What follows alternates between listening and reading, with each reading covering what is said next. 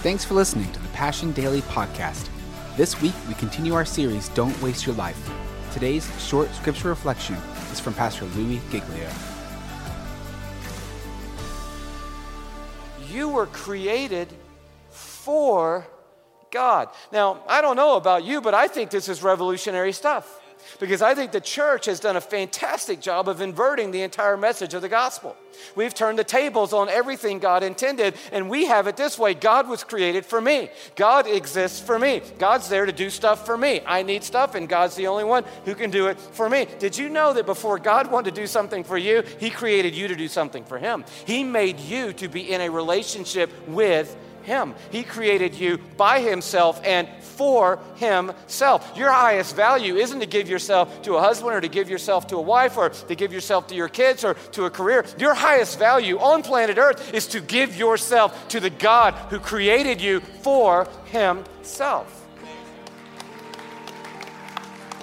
That's why Jesus is standing outside the door tonight.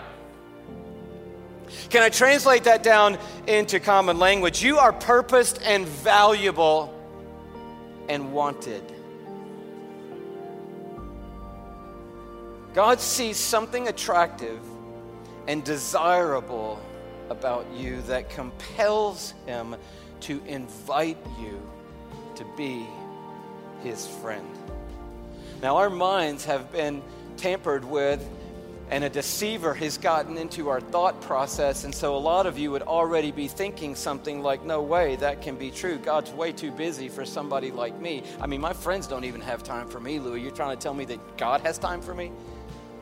God's doing fine. He, he doesn't need some you know, somebody from Mableton to make the equation work out good. He's got all the apostles and the prophets and the patriarchs and 10,000 times 10,000 angels up in heaven. How would he even notice if one of the seven plus billion people on planet Earth was missing? He's omnipresent, meaning he's everywhere at the same time on earth right now. Surely God doesn't see me. But see, what Jesus is saying is, it's quite the opposite. I am actually standing outside on your porch right now knocking not on a door, but on your door. Can you hear me? Can you hear me? And would you open the door? Because if you do, something powerful is going to happen. So I want to encourage us don't waste your invitation to have dinner with the king. We've talked about your health, we've talked about your time, your influence, your family, your pain, but I want to encourage you tonight don't waste your invitation to have dinner with the king. It's the one invitation you want to show up on time for. It's the one thing you want to make sure you get it right, that you cash in, that you, you don't come up to the end of the deal and say, oh, I thought it was on Thursday. I didn't know it was on Tuesday. Oh, I actually, you know, just blanked out and I was at the gym and forgot I was supposed, to be across town. You don't want to do that with divinity standing on your doorstep. And I know right now the message kind of is going to go two directions. I could feel it when I was working on it because we are naturally sort of guilt leaning people. So I knew the message right about here could start leaning towards I'm, I'm kind of on my heels in a defensive posture. I should have spent more time with God. I feel a little convicted right now. I haven't had a quiet time and say, oh, well, in 2017, and I am not really, you know, prioritizing devotional life with God. I'm not really making enough space for Jesus. I've been way too busy, way too cluttered in my life. But I don't want us to go that direction tonight. I, I, it's fine if there's conviction, and there will be conviction in all of our hearts tonight because of this incredible invitation. But I don't want us simply to go that way because what it does, again, is it turns the tables on the gospel. I don't want you tonight to say, wow, I need to spend more time with God. I want you to be awakened tonight to the idea that God wants to spend more time with you.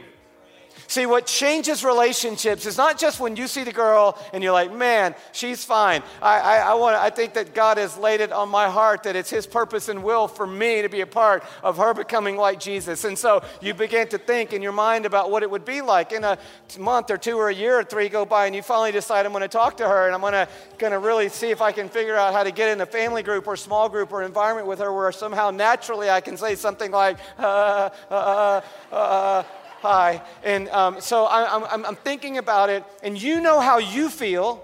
You know what you want. You know in your mind you could see a relationship developing.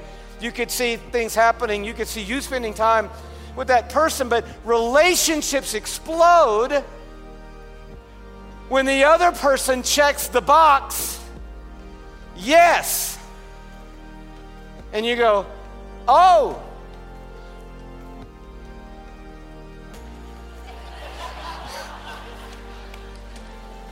You want to spend time with me also?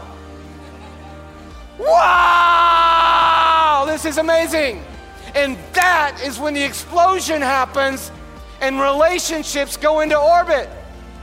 There are a lot of you sitting on one half of that right now.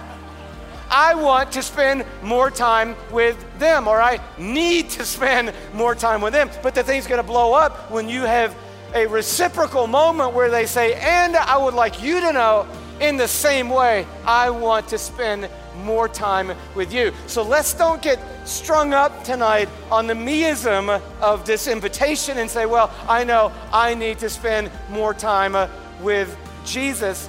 Jesus wants to spend more time with you. And that's the mind blowing explosion where the relationship goes to a different level. When you see that you are desired by God.